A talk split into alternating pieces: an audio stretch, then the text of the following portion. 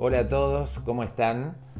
Bienvenidos a Protagonistas, el podcast donde compartimos historias de liderazgo en primera persona.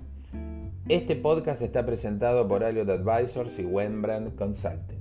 Mi nombre es Guillermo Ceballos y en el episodio de hoy voy a entrevistar a Diego Alegre, director regional de Just Andina, una empresa con más de 90 años en el mercado, pionera en productos de cuidado personal absolutamente naturales. Bienvenido Diego, ¿cómo estás? ¿Cómo andas, este, Guillermo? ¿Todo bien? Todo bien, gracias a Dios, muy contento de tenerte en este podcast y darte la bienvenida. Contanos en dos palabras un poco de vos, como un poco de tu carrera, qué has hecho. Sí, bueno, bueno yo este, soy contador de, digamos, de, profesión base. Este, trabajé mucho tiempo en empresas internacionales, trabajé primero en Techin, después trabajé mucho tiempo en Price, después trabajé en Fleni como director administrativo y hace 14 años y medio que estoy en Just. Eh, Just es una empresa este, argentina que, digamos, tiene toda la distribución en toda América en forma exclusiva de productos Just. Este, los productos Just son productos de origen suizo, este, y bueno, en esta compañía comencé primero como gerente administrativo en Argentina, al año fui director de, toda la parte de operaciones y finanzas de Conosur, Argentina, Chile y Uruguay. A los tres años y medio, cuatro, empecé a ser el CFO del grupo y desde hace cuatro años este, tomé la responsabilidad de ser el director regional de los países de Andina. O sea, Perú, Costa Rica, este, Colombia y Panamá dependen de mí, tengo cuatro country managers. Y, bueno, tengo este, la dualidad de la, de la parte comercial y, bueno, y por otro lado, este, como, como, responsable de finanzas y operaciones de todo el grupo, tengo un control, un director de operaciones y también estoy manejando esa parte. O sea, lo que se llama tener varios sombreros en una palabra. Sí, tengo, tengo varios sombreros. Este, yo en realidad Hace cuatro años, cuando tomo la dirección este, de la región andina, era una región muy chiquita, era una región muy, muy chiquita del grupo. Este, habíamos tenido un problema en México, con lo cual el director de la región este, andina pasa a México, y esta región quedó como un anexo, y, bueno, a partir, digamos, de todo el trabajo que hemos hecho con todo el equipo, en estos últimos cuatro años se multiplicó por 30 esta, esta región, ¿no? Con lo cual. Sí, sí. Con lo cual, este, lo que empezó siendo muy chiquito empezó a, complejizarse mucho, a complejizarse mucho. Y, bueno, este, los country managers que tenía en dos países, que fueron los que más crecieron, este, le quedó, bueno, tuvieron que, reacomodarse en la compañía porque el tamaño de la compañía este, necesitaban otras habilidades, otras competencias. Así que desde hace un año y medio, casi dos, que soy el responsable del país de Costa Rica y Panamá. O sea, soy director regional con cuatro países, pero la operación de dos países de ellos depende exclusivamente de mí. Este, así que bueno, tengo, tengo tareas de finanzas, tareas de, estratégicas y tareas de operaciones. Es divertido, es divertido todo este proceso. He aprendido mucho, he aprendido mucho estos cuatro años. Seguramente que sí.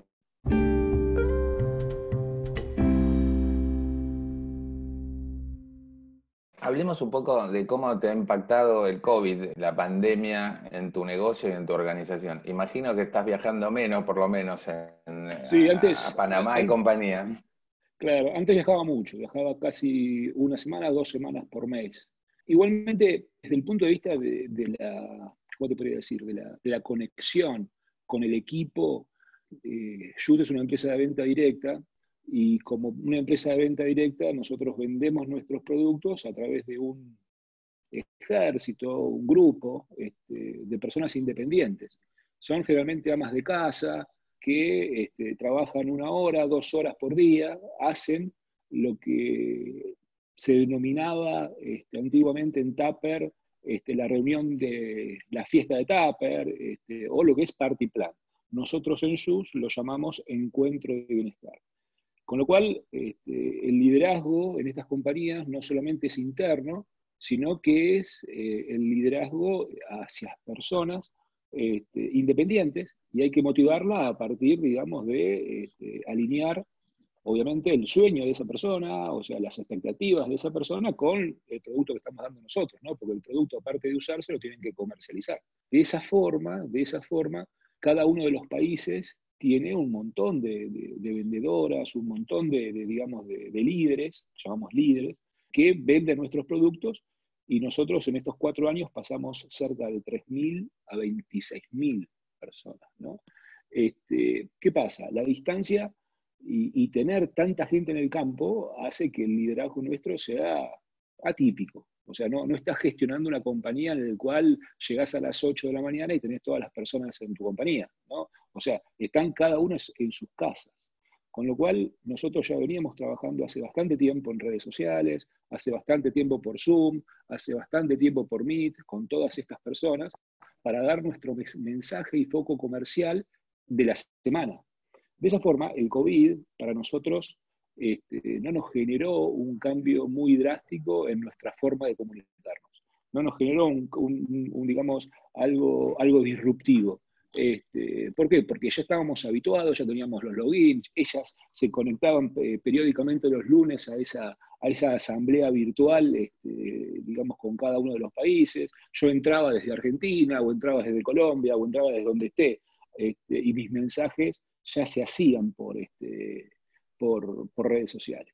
Ahora, lo que sí generó el COVID fue que eh, la profundidad y la cantidad de gente que se unía a estos Zooms se sextuplicó. ¿Por qué? Porque todos estaban en sus casas sin hacer nada y, este, y, de alguna forma este, antes era mixto, o sea, parte presencial y parte virtual. Ahora todo era virtual. Esto lo que nos generó a nosotros es un foco por parte de todo este, este universo de gente que está en sus casas, le generó un foco este, y una dedicación casi exclusiva a Just. O sea, nosotros en el mes de marzo, abril, mayo, eh, tuvimos una presencia, este, digamos, en ascenso y masiva de toda la gente a nuestros plenarios, asambleas, lanzamientos. esto aceleró el negocio. Nosotros ya veníamos creciendo mucho y, y se cuadriplicó la compañía desde marzo a hoy se cuadriplicó. En ventas, en gente, en unidades, en dólares, en todo. Este, este, entonces, a nosotros nos vino de alguna forma este, este cercenamiento de la comunicación, nos potenció la comunicación virtual, potenció el foco este, de las líderes, este, las líderes al, las consultoras al no distraerse con, lo cotidiano, ¿no? Porque uno se distrae cuando va al cine, cuando va, o sea, se, va, se distrae, vive, este, las enfocó y, se capitalizó el negocio y, lo que es más importante, el negocio de ellas creció. El negocio de ellas creció. Este, podríamos, decir, podríamos decir que Zoom no fue el único ganador de la pandemia, entonces. Sí, a nosotros nos fue, fue muy bien. Obviamente, potenciamos con otras estrategias, ¿no? Este, hubo, hubo, estrategias conexas este, a, esta, a esta forma de comunicación, fueron decisiones que creo que nosotros tomamos muy tempranamente, porque en realidad este, las tomamos en Costa Rica, después las llevamos a Panamá, después las llevamos a Perú y Colombia, y después el resto de los países del grupo también las tomaron, ¿no?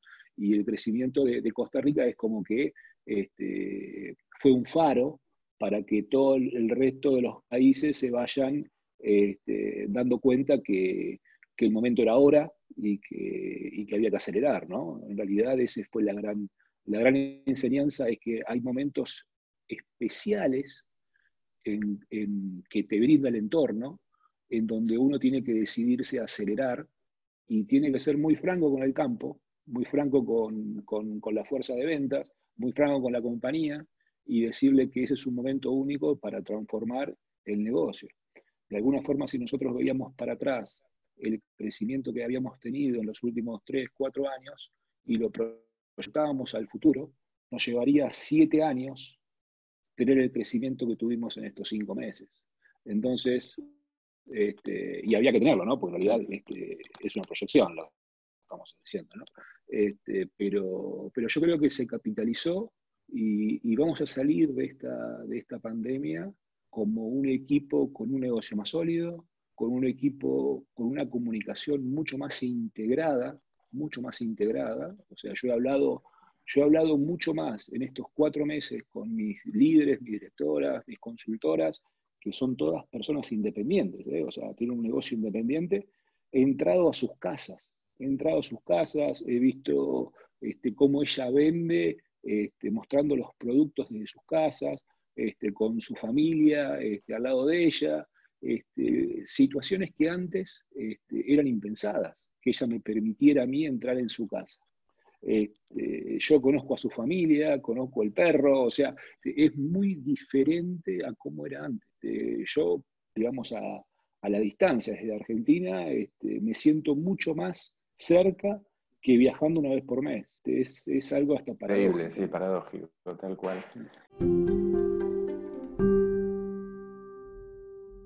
Y decime, Diego, ¿cómo te imaginas la nueva normalidad? ¿no? ¿Qué cosas de las que estás haciendo hoy van a mantenerse?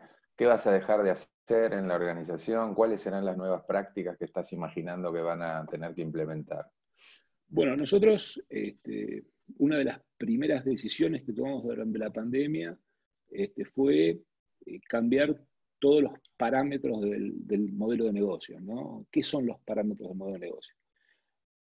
Pedido mínimo, eh, flete, este, el costo del flete, ¿no? Este, requerimientos para, una persona ser considerada líder. Tratamos de que todas estas variables eh, se adapten al nuevo poder adquisitivo de la gente.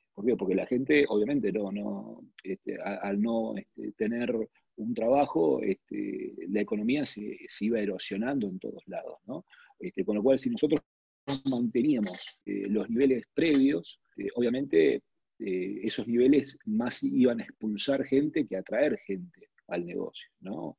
Entonces yo creo que esos niveles, esos nuevos niveles, se van a proyectar para el futuro, porque en realidad nosotros, ya, la, gente se acostumbró a los nuevos niveles, se acostumbró al free shipping, se acostumbró, a decir, es como Amazon. Uno este, tiene free shipping en Amazon y lo quiere tener toda la vida, no es que ahora lo quieres pagar.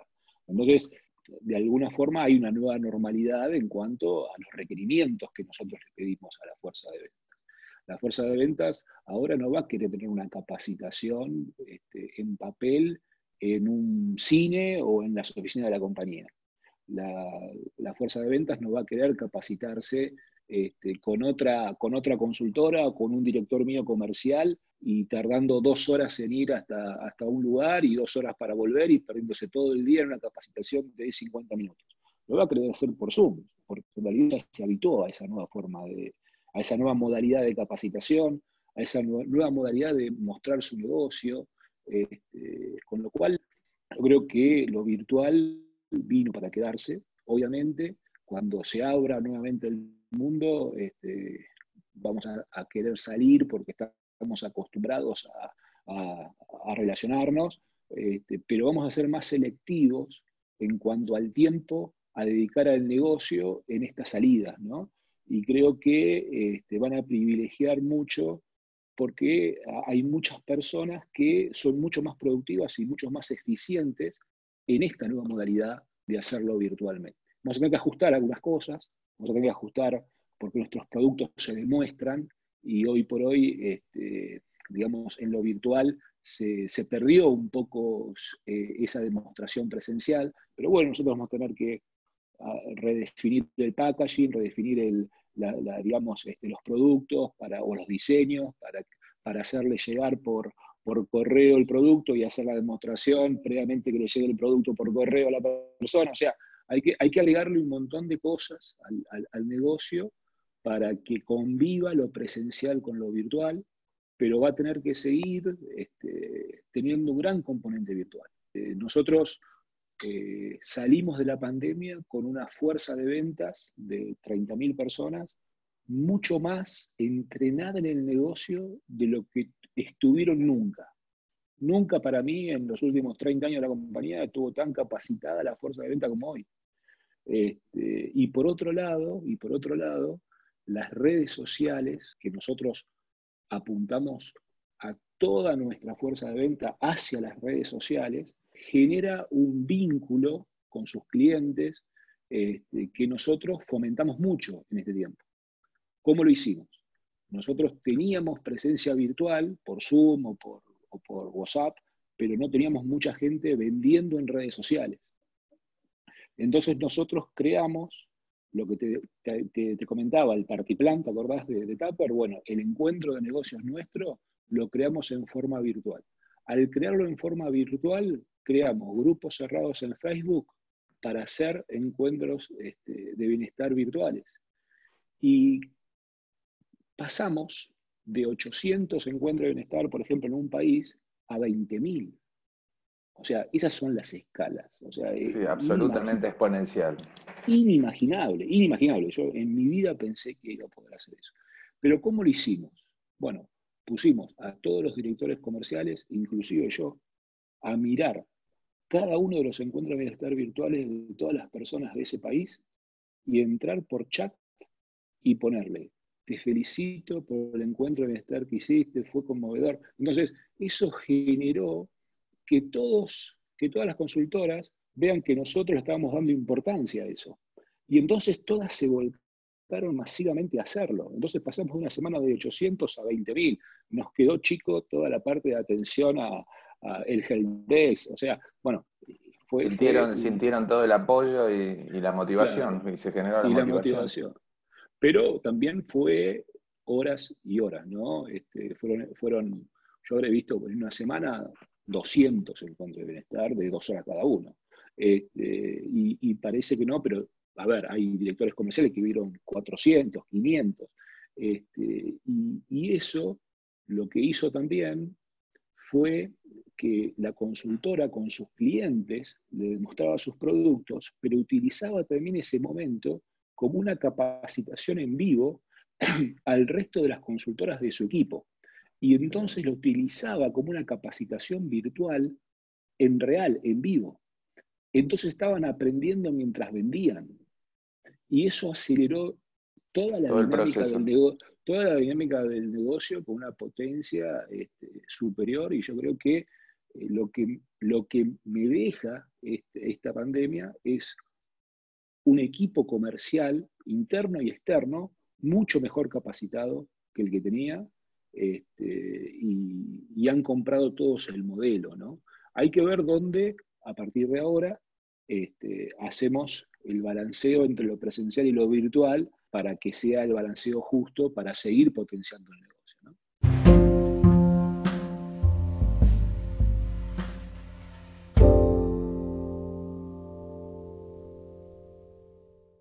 Diego, vos has liderado equipos en toda tu trayectoria laboral, eh, pero este es un equipo a distancia, como mencionaste, es un modelo de venta muy diferente a los que venías manejando eh, previamente. ¿Tu estilo de liderazgo en qué varió al pasar a, Just y, qué más has tenido, qué, nuevas habilidades has tenido que incorporar en este proceso?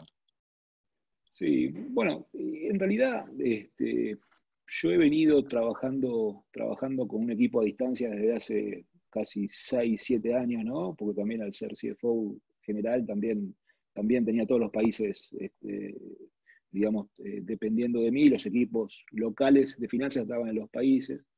Eh, obviamente, el liderazgo este, yo lo, veo como, como uno que tiene, uno tiene que liderar eh, las personas y tiene que liderar los procesos. Evidentemente, digamos, lo, virtual hace que, que toda la comunicación empiece, digamos, a estar más cerca, pero al mismo tiempo eh, no sea tan productiva como cuando vos te sentás con una persona y viajaste a un lugar y demás. ¿no?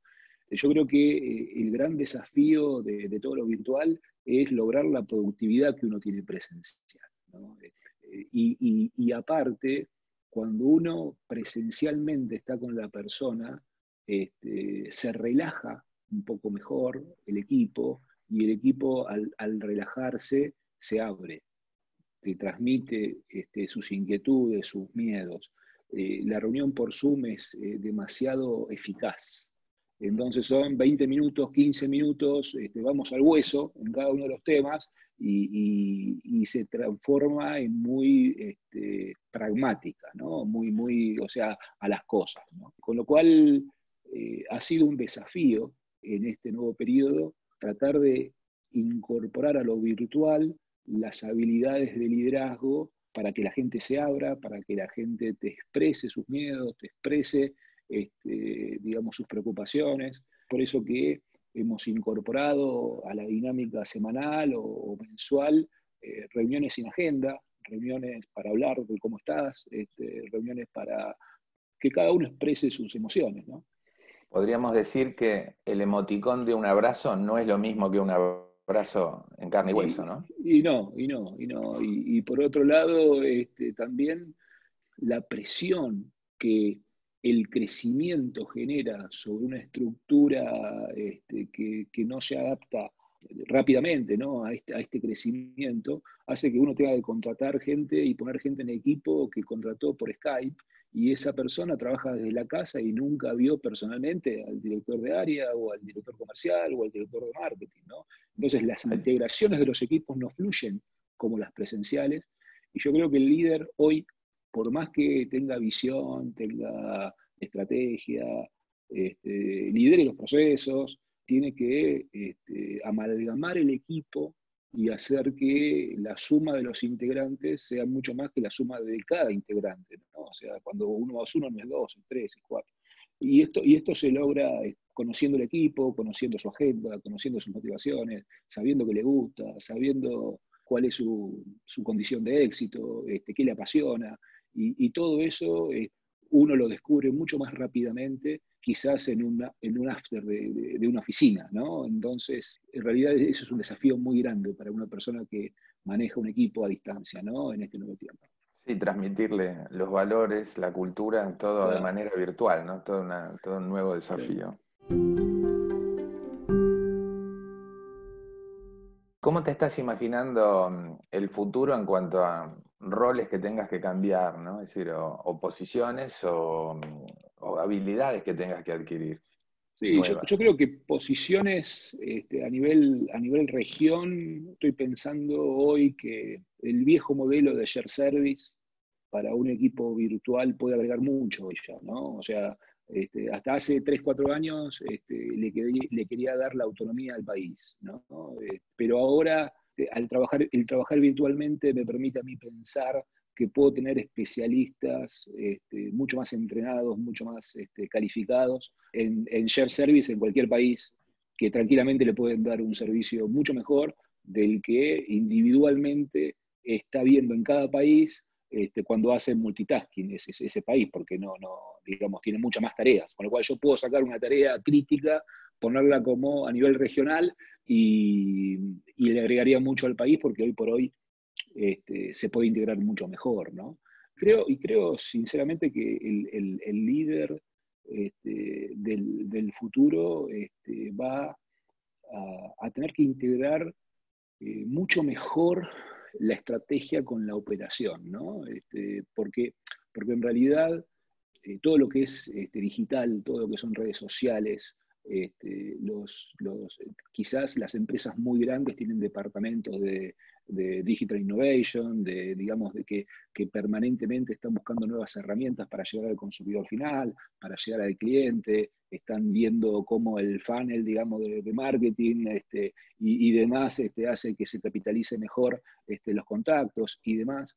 Pero a nivel estructural, a nivel estructural, eh, nosotros como líderes tenemos que integrar todos esos conceptos innovadores a, este, digamos, el, planning del día a día, los objetivos comerciales, los objetivos este, de, negocios, el crecimiento. Yo creo que nosotros como líderes tenemos que empezar a integrar mucho más velozmente en la operación esas estrategias digitales y, creo que, por ejemplo, para nuestra, para, nuestra, para nuestra empresa, eso va a ser un punto crítico eh, que puede no solamente mejorar el negocio, sino potenciarlo y acelerarlo con la velocidad que hemos acelerado el negocio en estos cinco meses. Este, porque estos cinco meses la aceleración fue producto de la concentración de las fuerzas de ventas, pero fue producto de la concentración de las fuerzas de ventas en un soporte digital con un liderazgo adecuado. Si nosotros a partir de ahora tenemos y asumimos el desafío de estar más cerca de esas innovaciones digitales, podemos tranquilamente este, reconocer que los crecimientos se pueden acelerar por 5, por 6, en mucho menos tiempo que antes. Ese quizás es el gran desafío de, nosotros como líderes. ¿no?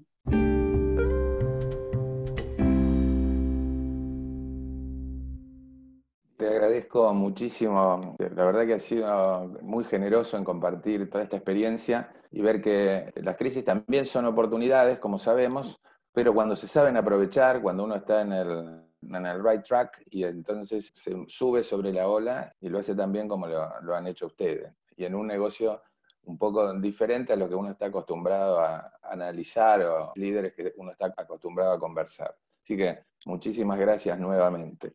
No, por favor, gracias a vos, Guillermo. Un abrazo grande.